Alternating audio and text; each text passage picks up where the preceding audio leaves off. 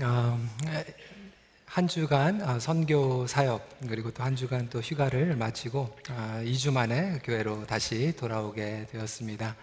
역시 다녀도 어, 집이 최고입니다. 그렇죠? 어, 같이 여러분들과 함께 또 예배를 드리는 이 시간이 제 마음 가운데서는 가장 행복하고 또 포근한 그러한 어, 시간입니다. 저희들이 함께 이 삶을 변화시키는 복음의 능력에 대해서 말씀을 나누고 있는데 오늘은 에베소서 2장 11절부터 22절까지 분리의 벽을 허물어내는 복음의 능력이라는 제목으로 함께 말씀을 나누고자 합니다. 성도 여러분, 복음은 분리된 것들을 회복시키고 화목케 하는 능력을 가지고 있습니다. 따라서 복음의 능력과 은혜로 살아간다는 의미는 우리의 관계에서 회복과 화목을 삶 가운데에서 구체적으로 누린다라는 것을 의미하고 있습니다.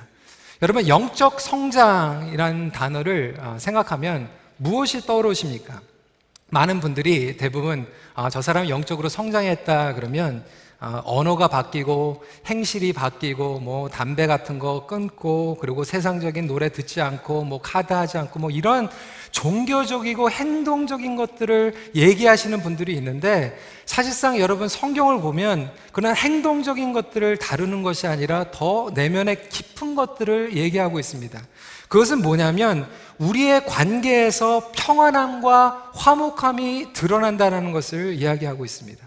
그러니까 교회에서 복음을 선포해야 되는데 복음을 선포하지 않고 자꾸 종교적인 행실과 행동을 통하여서 사람들을 불리하게 하고 죄책감을 주고 정죄감을 주는 것들 때문에 오히려 교회에 오면 벽이 허물어지는 것이 아니라 교회 공동체 안에서 벽을 세우는 경우들이 많이 있다라는 것입니다.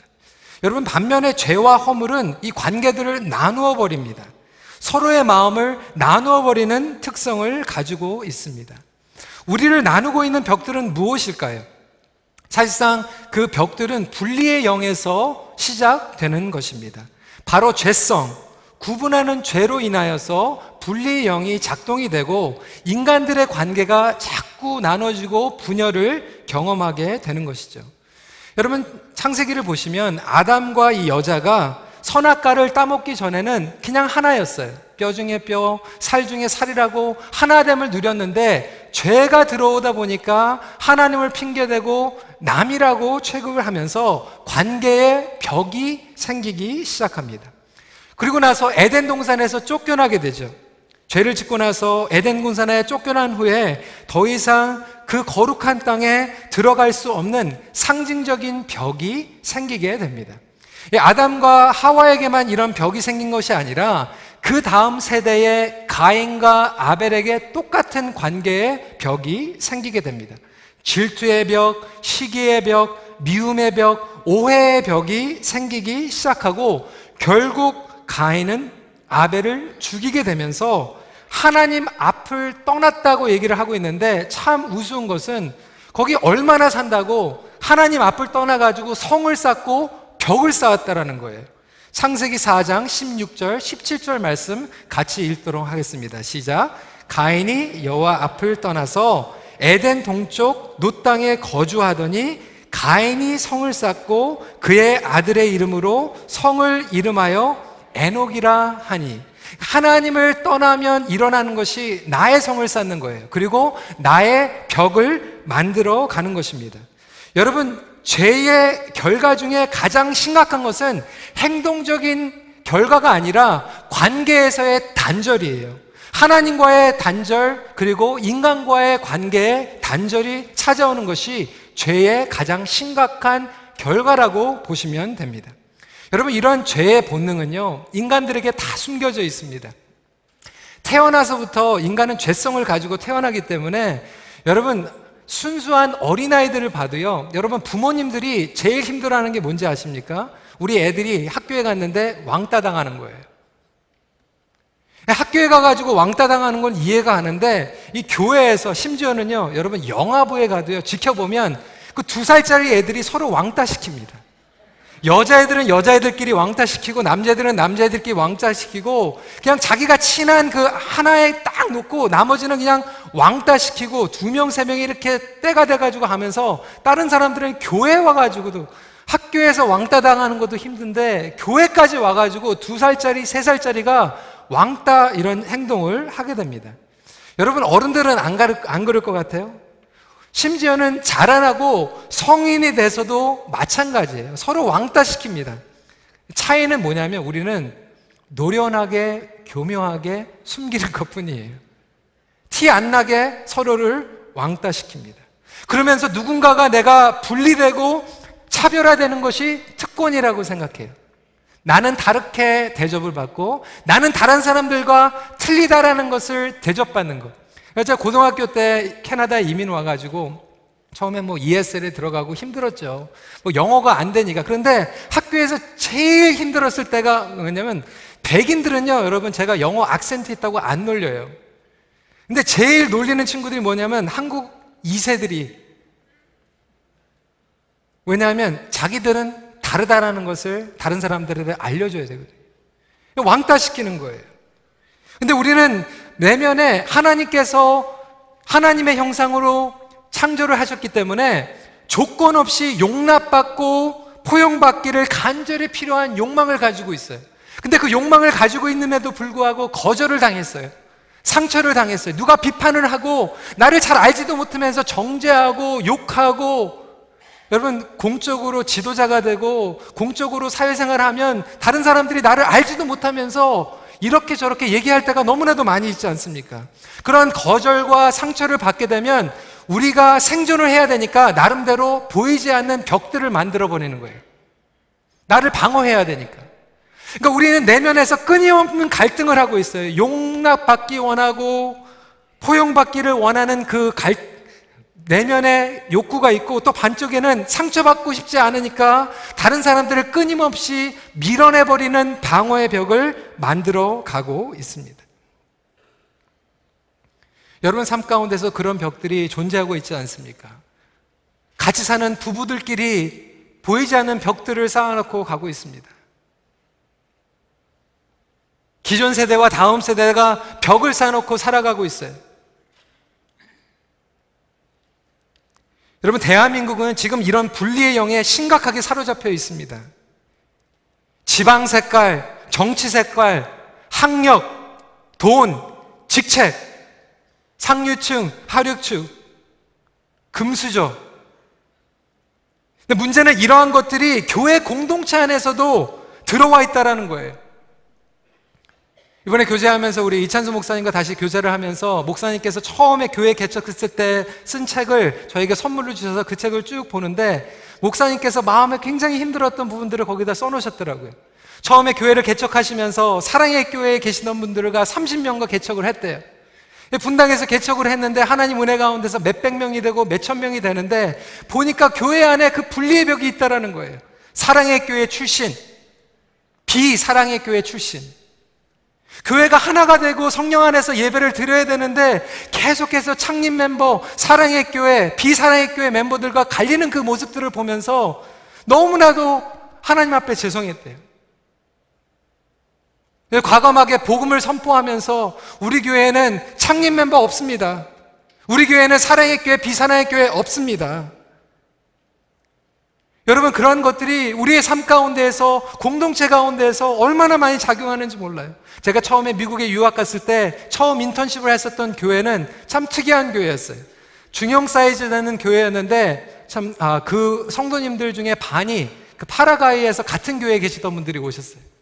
그러니까 반은 한국에서 이민 오셨고 반은 파라과이에서 이민 오셨는데 그건 다 좋은데 재직해야만 재직할 때마다 당해야만 할 때마다 파라과이 출신, 한국 출신 이렇게 갈리는 거예요. 플로신 학교에서 공부를 하는데 한인 학생회 회장을 뽑는데 정치 운동을 하는데 학교를 잘 섬길 수 있는 사람을 회장으로 뽑는 게 아니라 난리가 난 거예요. 이번에는 우리 총신 출신이 회장이 돼야 됩니다. 이번에는 우리 장신 출신이 회장이 돼야 됩니다. 이번에 우리 감독, 감독교회 출신이 회장이 돼야 됩니다. 아니, 학교를 잘 섬길 수 있는 사람을 회장으로 뽑는 게 아니라 어느 출신을 학교에서 따지고 있는 여러분, 교회에서 가장 보면요. 타교회, 타교회 집사, 타교회 권사. 여러분, 교회 오신 지 뭐 1년 됐다, 6개월 됐다 그러면 이해가 가는데, 교회 오신 지 10년이 넘었는데도 우리가 그렇게 구분할 때가 있지 않습니까? 여러분, 복음 안에서는요, 이것이 하나가 되고 분리가 되는 벽들을 허물어내는 것이 복음의 능력이라는 것을 믿으시기에 주님의 이름으로 축원합니다. 그럼에도 불구하고 우리가 예배 가운데서도 똑같이 마찬가지입니다. 여러분, 윌로 크릭 교회 빌 하이번 목사님이 자기의 목회를 중간에 회개하면서 이렇게 얘기를 했어요. 우리가 사역을 열심히 하려고 노력을 했지만 교회를 분리시켜 놨다. 중고등부는 중고등부로 분리시켜 놓고 대학생들은 대학생들로 분리시켜 놓고 시니어들은 시니어대로 분리시켜 놨는데 실패했다.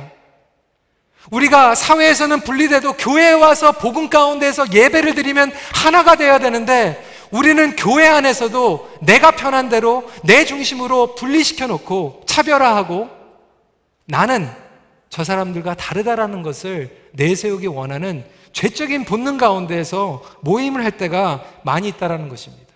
여러분 오해하지 마십시오. 사역의 효과를 피해 위해서 때로는 연령별로 나눠야 됩니다. 우리 교회에도 시니어 사역이 있습니다. 필요합니다. 청년들 예배 따로 드립니다. 필요합니다.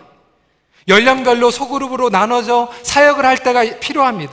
예수님께서도 제자들을 둘씩 나누시고 파송하셨고 때로는 세 제자를 데리고 따로 양육도 하셨어요. 하지만 이것은 복음의 사역과 효율성을 위한 전략이었지 사람들을 차별화시키거나 분리시키는 목적은 아니었다라는 것을 깨닫게 됩니다. 복음은 하나로 만드는데 종교는 자꾸 분리시킵니다. 차별화시킵니다. 여러분 대표적인 내용이요. 바리새인과 세린이었어요.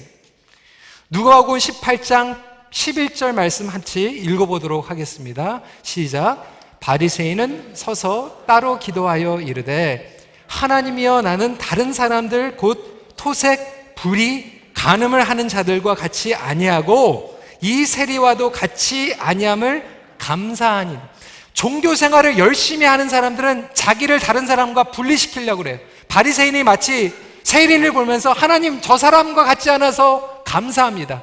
나는 좀 틀려서 감사합니다. 이렇게 얘기를 하는 거예요. 이런 분리의 벽을 허물러 예수님께서 이 땅에 오셨다라는 거예요. 복음의 능력은 사람들을 나누고 분리시키는 벽들을 예수 그리스도 안에서 허물어 내 버립니다. 하나됨을 경험케 합니다. 14절 말씀, 그는 우리의 화평이신지라 줄로 하나를 만드사 원수된 것 그 중간에 막힌 담을 자기 육체로 허시고. 여러분, 그래서 십자가에서 이미 이 벽이 허물어졌어요. 첫 번째로 예루살렘 성전에 유대인과 이방인들을 분리하는 벽이 허물어져 버렸어요. 1년에 대제사장만 들어갈 수 있는 그 지성소의 휘장이 찢어져 버렸어요. 서로를 용서치 못하고 하나 될 수 없는 관계들의 회복이 십자가를 통해서 일어나기 시작되었습니다. 갈라디아서 3장 28절은 그래서 너희는 유대인이나 헬라인이나 종이나 자유인이나 남자나 여자나 다 그리스도 예수 안에서 하나이니라. 여러분, 여기까지는 우리가 다 이론으로 아는 거예요. 교리적으로 아는 것입니다. 아, 복음은 우리 하나로 만드는 거지. 근데 여러분, 여러분의 가정은 하나입니까?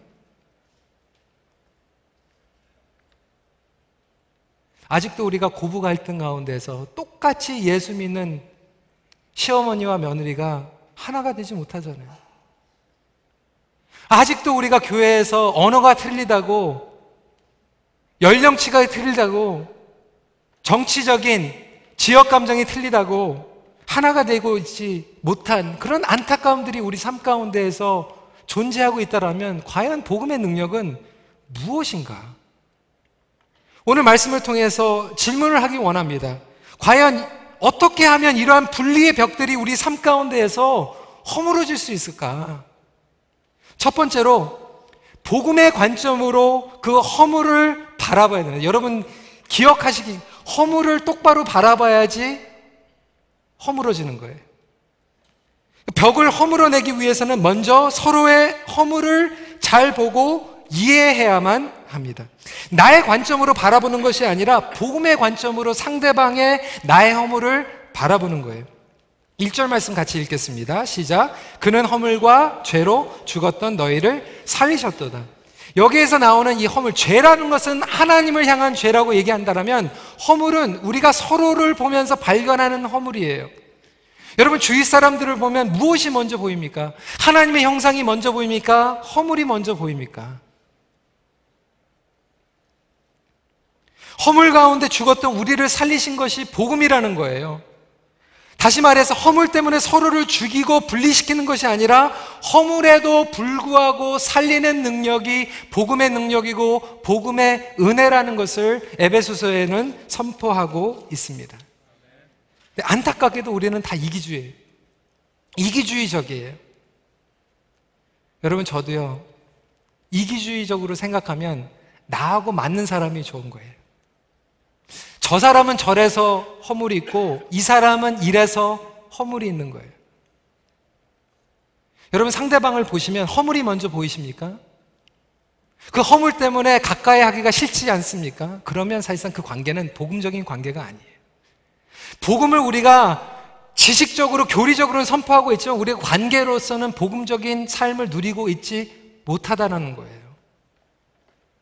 그러면서 우리는 나의 허물은 잘 보려고 하지 않는다라는 거예요. 이번에 이제 가나안 농군학교 이사회 마치고 나서 이제 서울에서 며칠 있는데 서울에 그렇게 더운데 그렇게 더운데 이해가 안 가는 게 이렇게 마스크를 쓰고 다니더라고요. 독감도 아닌데 왜 이렇게 마스크를 쓰고 다니나 이렇게 자세히 봤더니 그 사람들이 마스크를 쓰고 다니는 게 이 성형 수술을 해가지고 플라스틱 설주를 해가지고 이게 가리고 다니는 거예요. 오직하면 제가 한번 오해를 받았어요. 누가 제가 중국에서 성형 수술한 하러 온 사람인 줄 알고 혹시 중국에서 성형 수술을 하러 오신 와이 탕탕 씨 아니십니까? 저를 이렇게 굉장히 기분이 나쁘더라고요. 제가 성형 수술이 피, 필요한 얼굴인가? 뭐 이런 생각도 들면서 아주 재밌었습니다. 워낙 그 중국에서 이렇게 많이 와가지고 수술을 받고 가니까 이게 사회적으로 문제가 되는 거예요. 그래가지고 어떤 중국 아가씨가 이 수술을 하고 나서 이제 결혼을 했는데 남편이 그걸 몰랐죠. 근데 이제 이게 들통이 난 게 아기를 낳는데 이게 들통이 난 거예요. 딸을 낳는데 이게 얼굴이 영 엄마를 닮은 것 같은데 이렇게 예쁘지가 않은 것 같으니까 남편이 속았다 이렇게 생각이 된 거예요. 그냥 뭐 두가 이렇게 뭐 이게 왜 비밀을 비밀로 했냐 뭐 이렇게 따질 수는 있겠지만 더 심각하게 된 게 이게 그 자기 아내를 소송으로 해가지고 소송을 걸어버린 거예요. 속아서 결혼했다. 여러분 그게 말이 되는 겁니까? 그 자기 아내 안 닮고 자기를 닮을 수도 있잖아요. 자기를 닮을 수도 있고 그리고 정으로 자기 아내가 그렇게 해가지고 수술해가지고 예뻐졌으면 자기 딸도 나중에 수술시키면 되는 거잖아요. 왜 그런 거 가지고, 그러니까 자기 허물을 보지 못하는 거죠. 근데 여러분, 복음적이라는 것은 그 허물 때문에 멀어지는 것이 아니라 여러분, 우리가 정말 이해하지 못하고 같이 하지 못하고 사역할 때도 마찬가지고 용서하지 못하는 그 허물들이 계속해서 보이는데 복음은 내 허물을 먼저 인정하게 만든다라는 거예요. 복음은 내 허물을 먼저 깨닫게 한다라는 거예요. 허물에도 불구하고 살리시는 능력이 복음의 능력이라고 선포하고 있습니다. 5절 말씀 보세요. 허물로 죽은 우리를 그리스도와 함께 살리셨고 너희는 은혜로 구원을 받은 것이라. 여러분, 은혜는요, 은혜를 낳습니다. 긍휼은 긍휼을 낳는 거예요. 관대는 관대를 낳는 거예요. 왜 우리가 주님 앞에 은혜를 찾고 긍휼을 찾고 관대를 찾으면서 실제적으로 우리의 부부관계, 우리 가족들 고부간에 교회 와가지고는 관대의 열매를 누리지 못하고 긍휼의 열매를 따먹지 못하고 왜 은혜의 열매를 맛보지 못하면서 서로 정죄하고 비판하고 벽을 쌓아가면서 교회까지 와가지고 살아가야 됩니까? 여러분 부부관계도 마찬가지예요. 여러분 부부 관계가요 복음적인 관계가 되는데 율법적인 관계가 되어버릴 때가 많이 있어요. 저도 20년 이렇게 살아보니까요 많은 시간 동안 어떻게 노력을 했냐면 더 좋은 남편 되기 위해서, 더 좋은 아빠가 되기 위해서, 더 좋은 아들이 되기 위해서 노력을 하는데 제 약점이 계속 보이는 거예요. 노력하고 노력하고 노력해도 마음대로 안 되는 관계가 있어요. 근데 여러분 그것은요 복음적인 관계가 아니라 율법적인 관계예요. 여러분 우리가 하나님 앞에 더 노력해 가지고 나갈 수 있습니까? 하나님의 은혜로 용서받은 거예요. 우리의 죄를 고백하고 은혜 받았더니 감사 가운데에서 하나님 앞에 나가는 것이 복음적 관계가 아닙니까? 그렇다면 부부 관계도 마찬가지예요. 율법적으로 잘하려고 하는 것이 아니라 허물에도 불구하고 내가 죄인이다. 내가 부족하다. 내 허물을 먼저 인정하고 그래 더 잘해주고 싶은데 내가 참 생각이 모자랐다. 그 가운데서 은혜를 나누다 보니까 같이 살아주는 게 고마워서 그 은혜 가운데에서 관계의 회복이 일어나는 게 아니겠습니까? 왜 우리가 복음복음 그러면서 가정에서 공동체 안에서 이 복음대로 살아가지 않고 율법적인 관계를 형성해 나가야만 합니까? 사랑하는 성도 여러분, 여러분은 상대방의 허물을 드러내는 사람입니까? 아니면 같이 감당해주고 덮어주는 사람입니까? 복음적인 사람이 되시길 주님의 이름으로 축복합니다. 두 번째로 허물만 덮어주고 이렇게 뭐 해주는 것이 아니라 그 다음 단계로 나가야 되는데 그것은 함께 아버지께 나가는 거예요. 18절 말씀 함께 읽겠습니다. 시작. 이는 그로 말미암아 우리 둘이 한 성령 안에서 아버지께 나아감을 얻게 하려 하십니다. 둘이 성령 안에서 아버지께 함께 나아가는 것이 복음의 능력이라고 이야기하고 있습니다. 그러니까 복음의 삶을 살아간다는 의미는 나의 율법적인, 종교적인, 사회적인, 지식적인 잣대를 가지고 다른 사람들을 구분하는 것이 아니라 나랑 먼 곳에 있는 사람들을 찾아가서 안고 하나님 앞에 나아가는 것이 복음적인 삶이라는 거예요. 근데 저는 그런 삶을 살지 못했어요.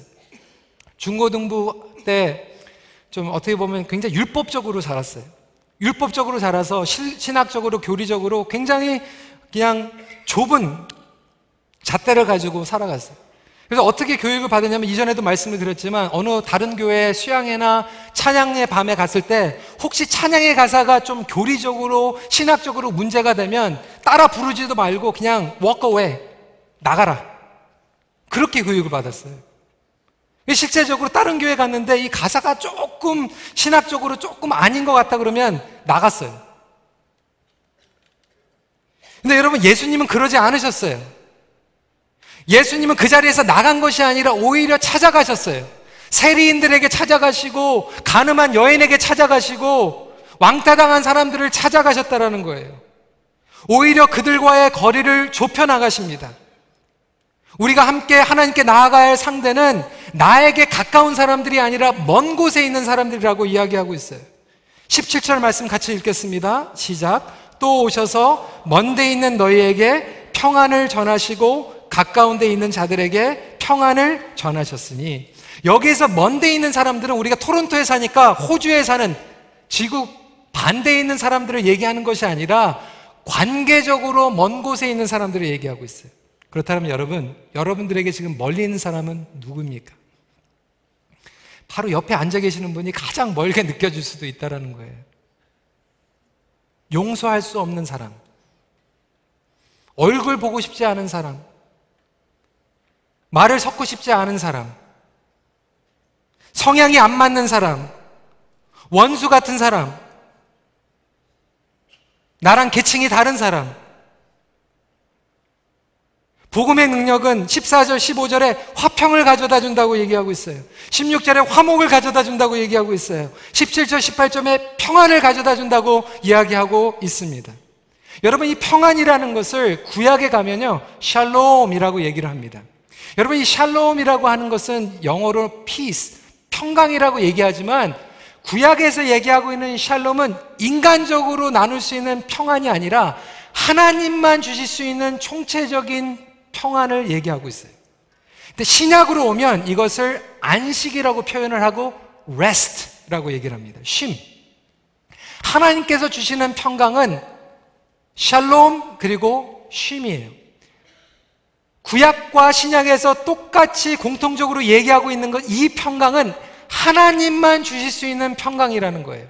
그렇기 때문에 나와 원수된 사람, 나랑 성향이 다른 사람, 나랑 대화를 섞고 싶지 않은 사람들과 하나가 될 수 있는 것은 인간적인 노력으로 되는 것이 아니라 하나님의 보좌로 나아가야만 하나가 된다는 거예요.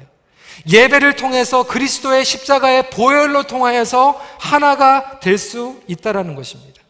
그러니까 하나님 앞으로 나아가는 것이 바로 이 의미예요. 제가 이것을 22년 전에 처음 경험을 했어요.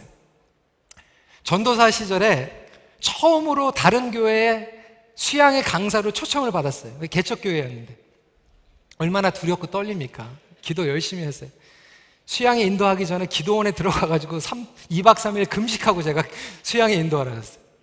근데 20명 정도 이제 아이들이 있는데 복음을 전했죠. 20명이 주님 앞에 다 돌아왔어요. 영접해서 얼마나 감사한지 몰라요. 그런데 그거보다 제가 더 기억에 남는 것은 그리고 나서 예정이 없었던 부탁을 하는 거예요. 마지막 날 부모님들하고 다 같이 모여서 예배를 드리는데 거기에 말씀을 전하고 찬양과 기도를 인도해 달라는 거예요.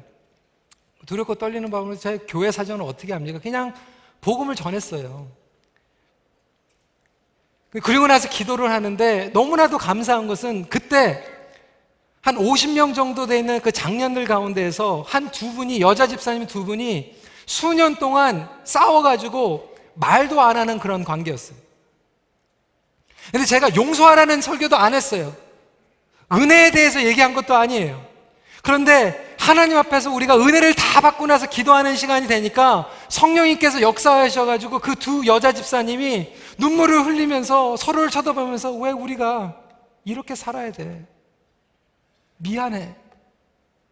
여러분, 천명, 이천명 모이는 교회에서는요, 안 보고 싶으면 안 봐도 돼요. 근데 개척교회에서 50명 매주 똑같이 거기서 예배 드리는데 어떻게 그럴 수가 있습니까? 근데 성령님께서 역사하신 거예요. 하나님의 보좌 앞에 나가면 이러한 평강과 화목과 평화의 역사가 일어나게 된다는 거예요. 여러분, 우리가 가정에서도, 그리고 여러분들 직장에서도 이러한 역사가 일어나게 주님의 이름으로 축원합니다.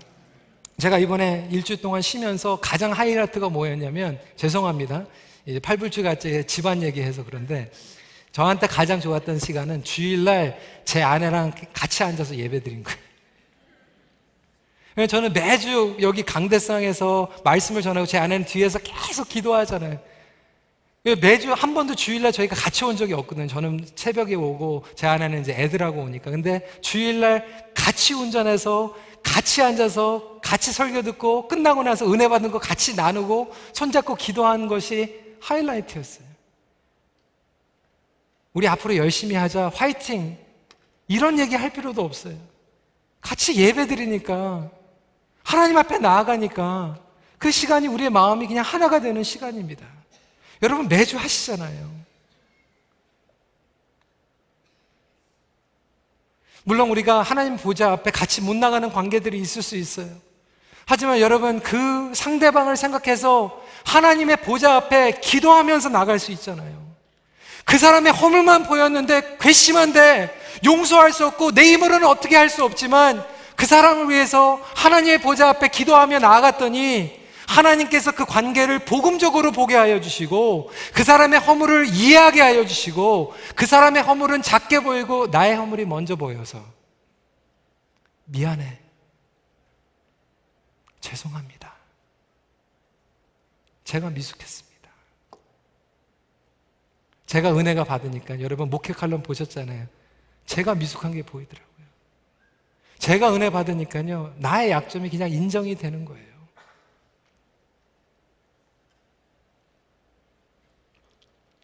여러분 예수님께서 삭개오와의 분리의 벽을 허무실 때도 마찬가지 아니었습니까? 삭개오는 세리장으로서 남을 속이고 불을 축적한 사람이었어요. 사람들이 좋아하지 않는 왕따였어요. 그런 삭개오에게 예수님께서 너 먼저 회개해. 그러면 받아주겠다 말씀하시지 않고 누가 보면 19장 5절에 보면 삭개와 내려와 내가 네 집에 갈게. 예수님과 함께 하나님의 보좌에 나가니까 회개가 되는 거예요.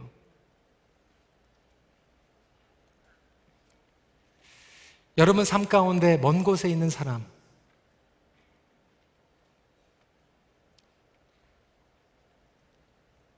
기도로 주님 앞에 나갈 수 있는 저와 여러분들 되시길 주님의 이름으로 축원합니다.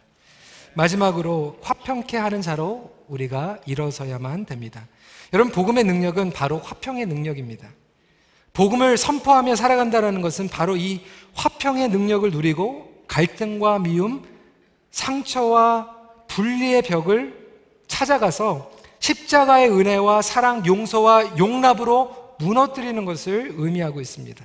이 화평은 수동적인 것이 아니라 능동적인 거예요. 액티브한 거예요. 먼저 찾아가는 것입니다. 에베소서 6장 15절은 평안의 복음이 준비한 것으로 신을 신고 가라고 이야기하고 있습니다. 먼저 다가갈 때 놀라운 일이 생깁니다. 이것이 성육신의 정신입니다. 예수님께서는 우리가 올 때까지 기다리시지 않고 찾아가셨어요. 복음의 능력을 경험했다라는 것은 평안의 복음을 가지고 찾아가는 것을 이야기합니다. 사랑하는 성도 여러분, 먼저 손을 내미는 사람이 되시길 바랍니다. 바나바가요, 사울에게 손을 내밀었어요. 그게 복음적인 관계예요. 그것이 복음적인 공동체입니다. 왕따 당한 것 같은 사람 찾아가는 거예요.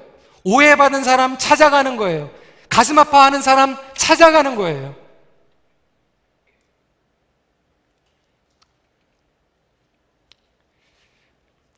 저희가 처음에 미국에 유학, 유학 갔을 때 제일 외로웠었던 순간이 어느 순간이었냐면 추수감사절이었어요.